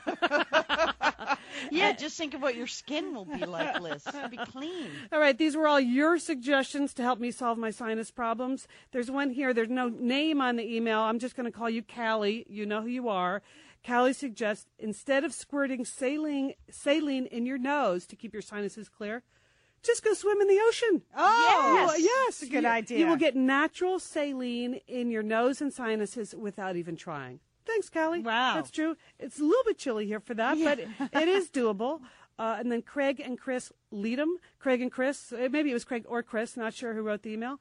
Uh, again, it's with the neti pot and use pickling salt mm, or good quality sea salt. So I can I can go with either of those. There was only the one caller yesterday that suggested I go to the pet store and get the stuff you put in a fish tank, and I'm not doing that either. So there you have it. Is that like? Could you? So are you following any of that? You're going to? You're considering it? I'm considering Have it, you put anything up your nose? yes, I did. So This week. I think the most um, effective piece of advice I got yesterday was to seek professional care. Normally, I would have let it go. But Sheila and others reminded me, you know, you can just even, I don't have a normal doctor here in LA. This is my problem because I moved here a while ago and I just, I still see my old doctor in another city and I know it's crazy. So, okay, I'm fixing that. but, uh, so, but last night I went to one of the urgent care centers in my neighborhood. Yes. Worked out great. I. They oh, uh, great. It was great. They have these doctors there. They're there. You tell them what's ailing you. They fix you right up. So yes, Monica, I could do a demo right here. Hang on.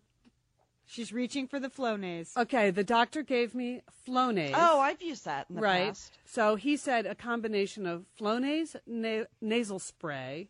Then there's a formula of Aleve, which is also a cold and sinus formula, time released. He said the Aleve is good because you have so much inflammation in your head and bronchial passages. You need to reduce the inflammation. And that's what the Aleve does. So he gave me that. And then he said, Are you having trouble sleeping? Because a lot of his patients have been coming in and they're coughing so much they can't sleep. That has not been my problem. But when I explained to him the long plane ride and that I'll be traveling in very strange places next week that I've never been, he also gave me a prescription for some sleep aids for my plane Oh. ride. Liz, so there you have it. Yeah. There, done. That was it. No mention of the neti pot. No. Doctor, no mention of the neti pot. It's Well, you know, docs don't really do that. And he was worried about what I would be allowed to get on a plane with, you know. That- So he gave me a very small sample of Flonase. A three ounce? Yes, Three because- ouncer so you can put it in your clear plastic carry on bag? Exactly, Monica. That was his guess that I would be able to actually get this on the plane. So we'll see about that. I'll All right. report about that la- uh, next week. Okay, coming up later on in this hour, it's a new day for Believe It or Not, Monica's weekly e news quiz, not e news quiz, just weekly news quiz. We're going to need a guest player. Also, we have some feel good stories, so stick around. But coming up next, how much do you know about your carbon footprint?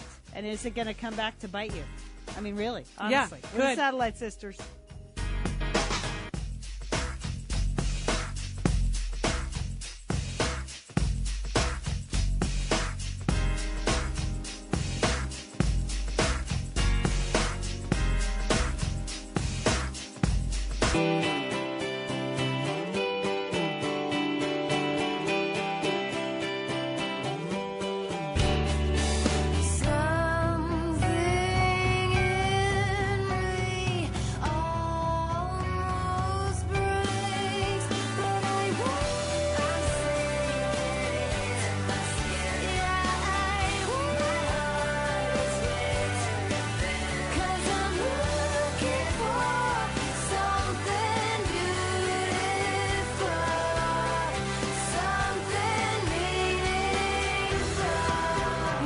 Satellite Sisters. I'm Liz Dolan. I'm here with my sisters Monica Dolan and Lian Dolan. Now, Monica, I understand you have uh, information for us about our- our carbon footprint. Well, uh, yeah, about our carbon footprint, but also, Liz, there was a big news story this week that Al Gore, you know, the former vice president, right, he's become kind of a leading spokesperson for global warming. Well, he's been criticized in the press because the news got a hold of some information that he has a 10,000 square foot home in Nashville, mm-hmm. Tennessee, and he uses about $1,300 worth of electricity every month just to heat, cool, and light his home. Really? That seems like a lot. I mean, I've never lived in a 10,000 square foot house. Is that, is that more than would normally fuel that kind of house, or are all those big houses sucking up that much juice? I'm Well, sure they all are. I'm sure they all are. You can imagine how much it must cost, especially if you live in Tennessee, to like cool a house, to have central air conditioning in 10,000 square foot house. So some people are saying, you know, he's a little bit of a hypocrite. You know, that saving energy starts at home and that he's out there speaking about global warming and he should be doing something about it in his own home.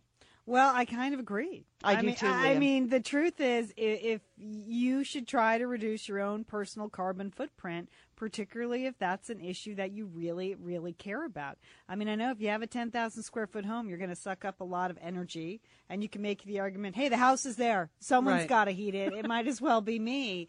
But I think it's going to be like the nanny issue. Remember how there was a time when people had nannies and housekeepers and Oh, they weren't paying their taxes, which Right. is illegal. And, you know, they were paying a political price for it. And so then it became like number one question that's vetted before you get nominated to the Supreme Court. Are you paying your nanny? So you I- think the carbon footprint will now be the new nanny Part of what you need Yeah. to disclose? Yeah, I bet it will be. Or just, you know, you just, you do have a right to kind of take a look at these people and say, hey, what are you personally doing? Because I know that Al Gore works on a macro level, and Right. that kind of work is important. You know, Mhm. Right. I Bringing mean, he- together automakers and stuff important. Right. He invests a lot of money, a lot of time in projects to reduce energy. And he also, his spokesperson says, he purchases a lot of energy from renewable energy sources like solar, wind, and methane to kind of balance the costs of the electricity for heating and cooling his house. Oh. You know what I think is interesting is that you can go and get an estimate of your own personal carbon footprint. And when I did that, I was really surprised. This is Liz. And I feel like I don't suck up a lot of juice. I live in a two bedroom apartment. I drive a relatively small car. It's not like I'm, uh, I, I don't feel like I'm one of those people that is abusing my allotment of fossil fuels. But then when you go through the test, and you can do this, the one I did is at bp.com. It's at the British Petroleum website, that, but there are a bunch of them online. You would be surprised what your own personal use is of energy when you start to add in all the travel you do on Ah, airplanes. airplane yes, travel. Yes, that's what really put me over the top, Monica, and I did not do well on the test. And it was eye opening for me. That's all I can say. When are we going to find out Lian's carbon footprint? I'd like to see that. We're the Satellite Sisters. Stay with us.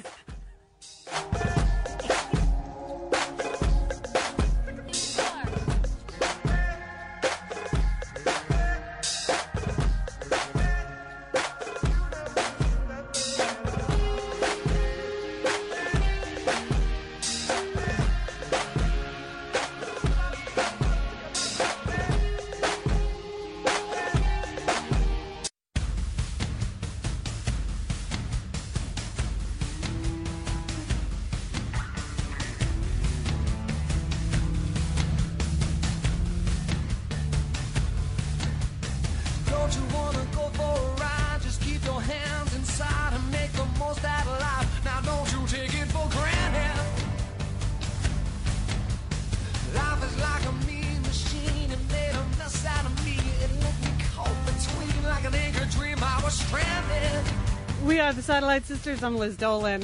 I'm here with my sisters, Lian and Monica. Our phone number is 866 33 Sister.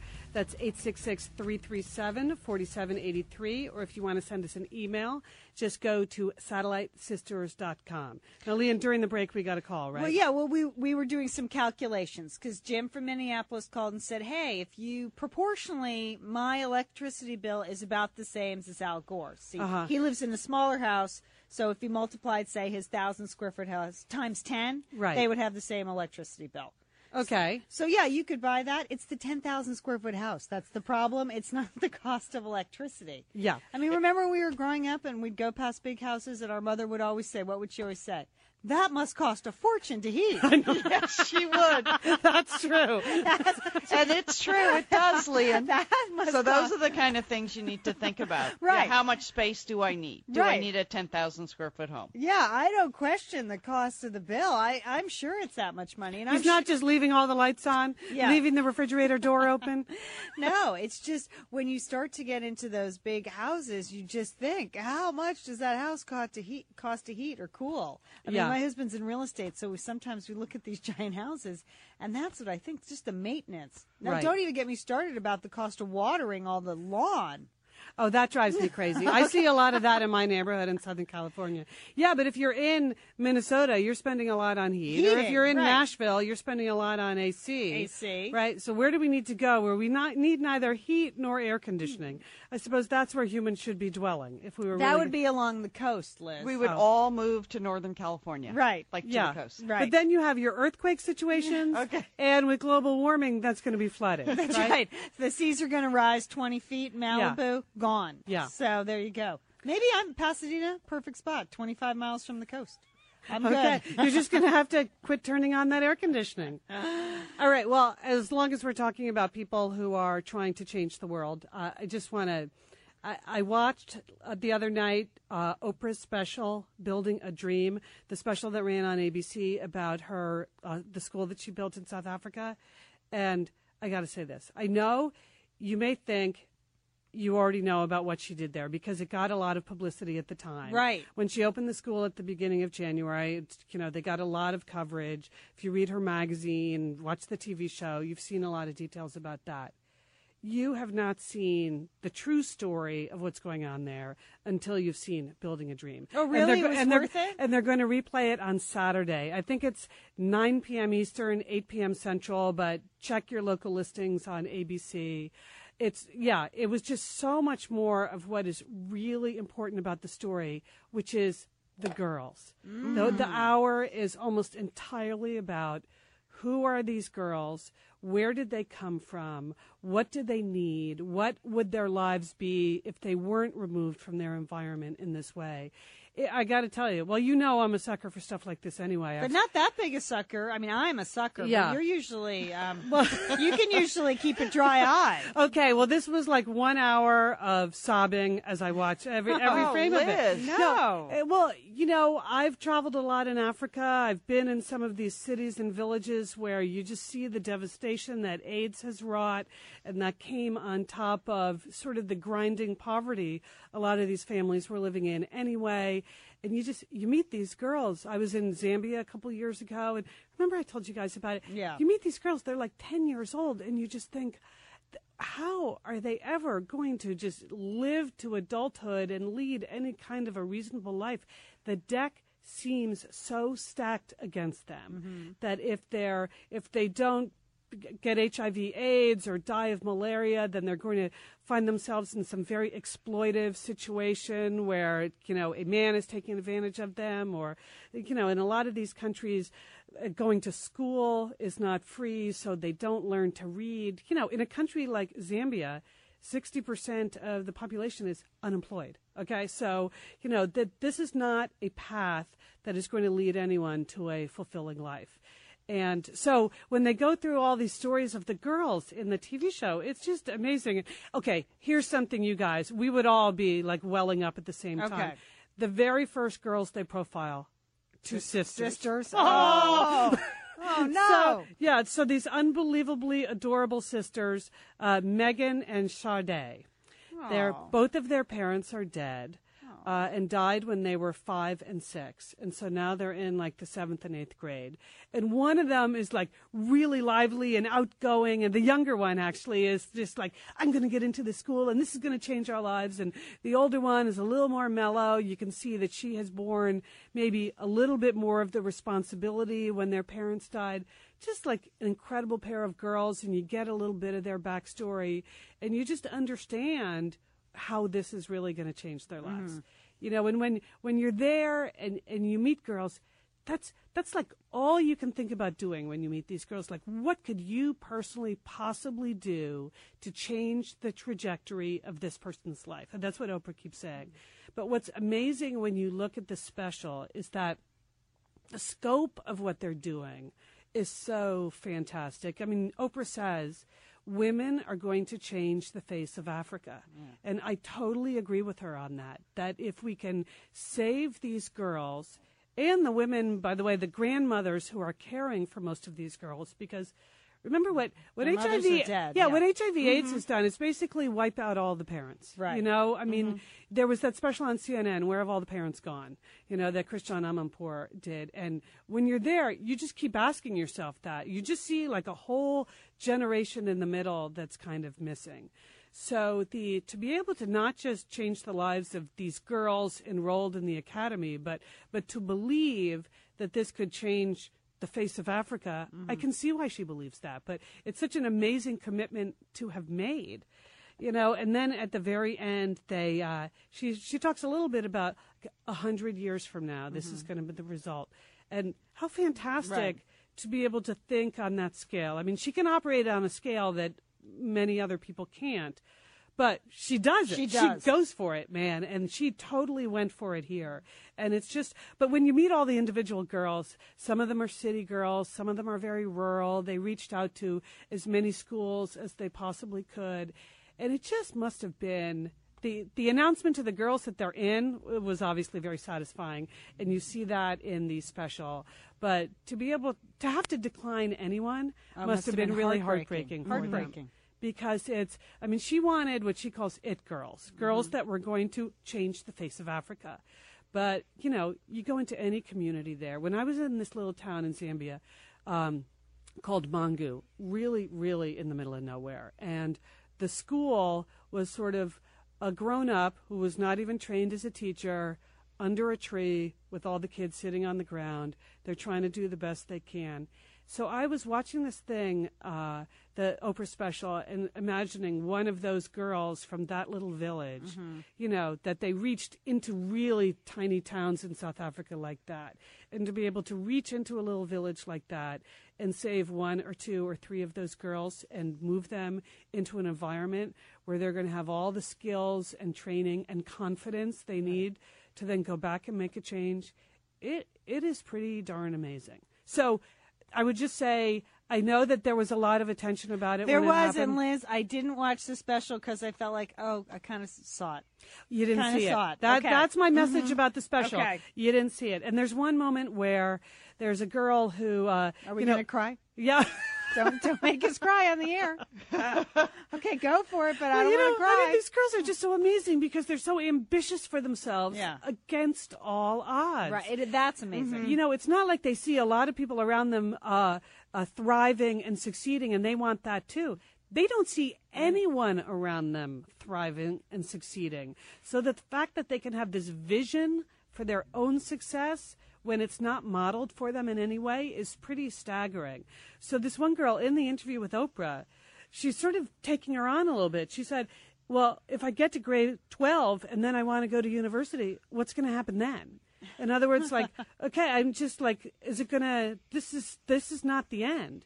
And uh, and Oprah says, if you get there, I will pay.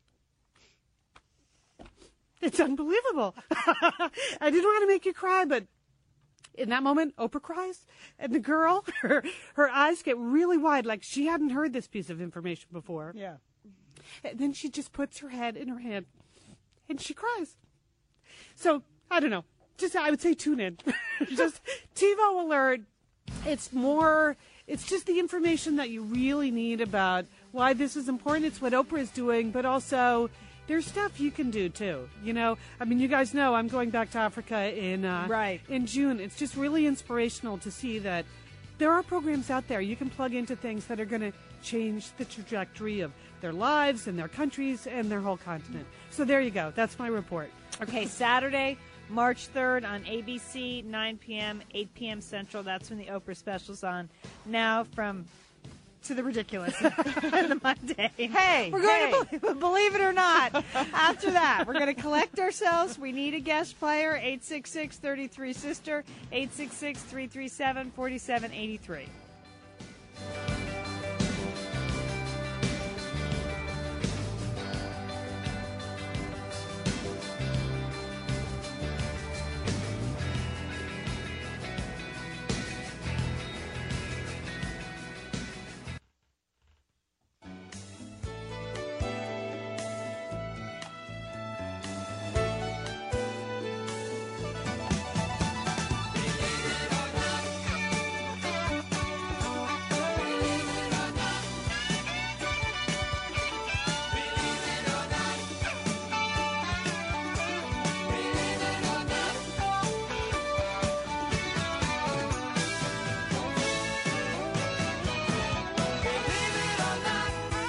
The Satellite Sisters. I'm Liz Dolan here with my sisters Lian and Monica.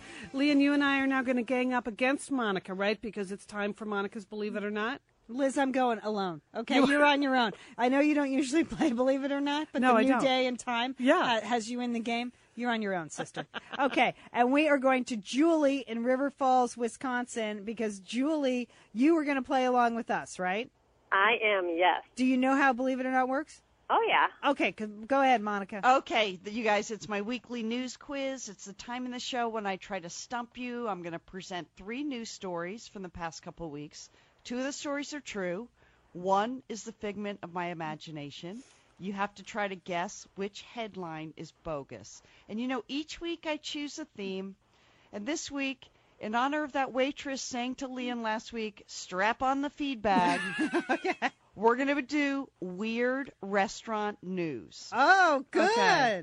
Story number one big restaurant.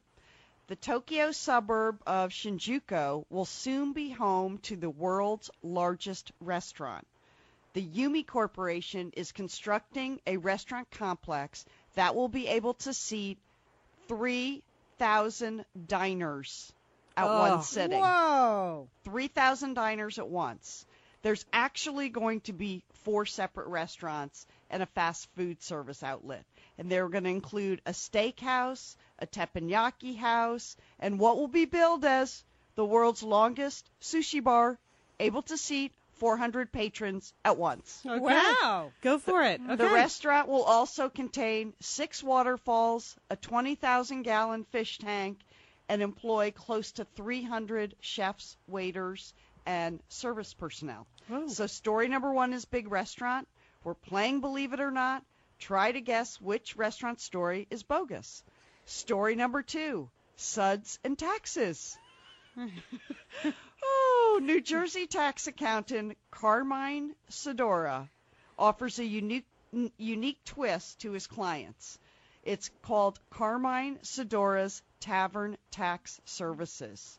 Okay? So instead of meeting his clients at the office, Carmine sets up shop in a local New Jersey bar and he offers his clients cold beer and peanuts along with financial services.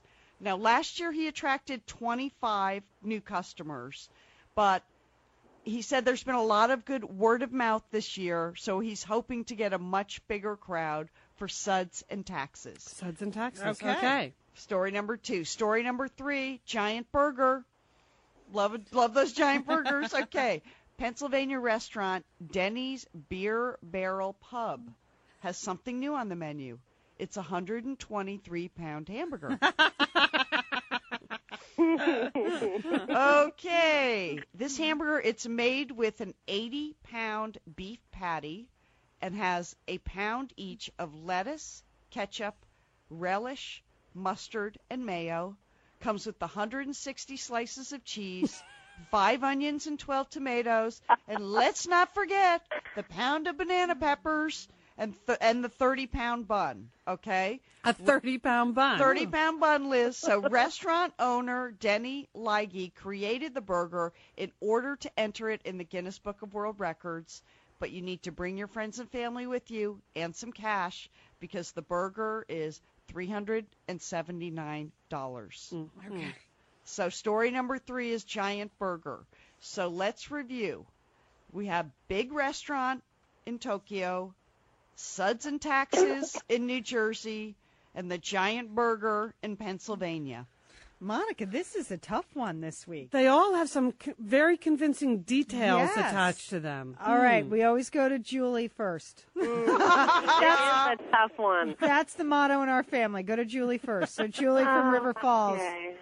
Oh, just Um, take a guess. I'm going to say the Tokyo one is not true. I'm thinking the percentage of wait staff to the clientele is not high enough. That's about the only thing I can think of. And I think the tax people, I think he is doing that. So Okay, you know right. what? This is Lian. I am going to agree with Julie. That's what stuck out to me. The 300 waiters and the chefs. I'm like, that's not that many people working there. Even though your pronunciation of the Tokyo suburb was very effective, I am going to go with the big restaurant. All right. Well, this is Liz. I'm going to go with Suds and Taxes because I have a vision, Monica, that when you were in Santa Monica last week, you saw a place in my neighborhood called Coffee and Counsel. And it's like a coffee shop where you can get free legal help. Or not free, but you can get legal help. So I'm thinking that Coffee and Counsel was the inspiration for your invention of Suds and Taxes. There you go. Wow. Very good. Wow, there's a lot of reasoning this week. I, I, I like that. People were paying attention.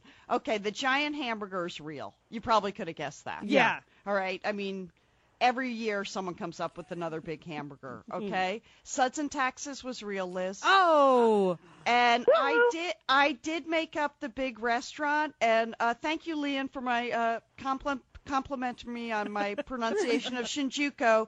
But you're right. You know what, Julie? That last detail about the wait, the chefs and waiters, I almost left that out. And I wish I'm I had. Yeah. You know, I made that up, but I should have left that out. That was the telltale detail, wasn't it, It, Julie? it, it wasn't. It wasn't the 400 patron sushi bar. Yeah, that again. I was thinking you would need 40 chefs alone to service a 400 Oh. patients. Oh wow, Julie, way to go! Way Thank to go! you. You are a good player here. I believe it. or Hey, not. you know what? It's probably because I'm wearing my black uh, Satellite Sisters T-shirt today. All right. Oh my gosh! How'd you Radio wear. Julie, hang on. Joanne needs to talk to you. If you didn't get through, you can always contact us at satellitesisters.com. Satellitesisters.com. We're the Satellite Sisters.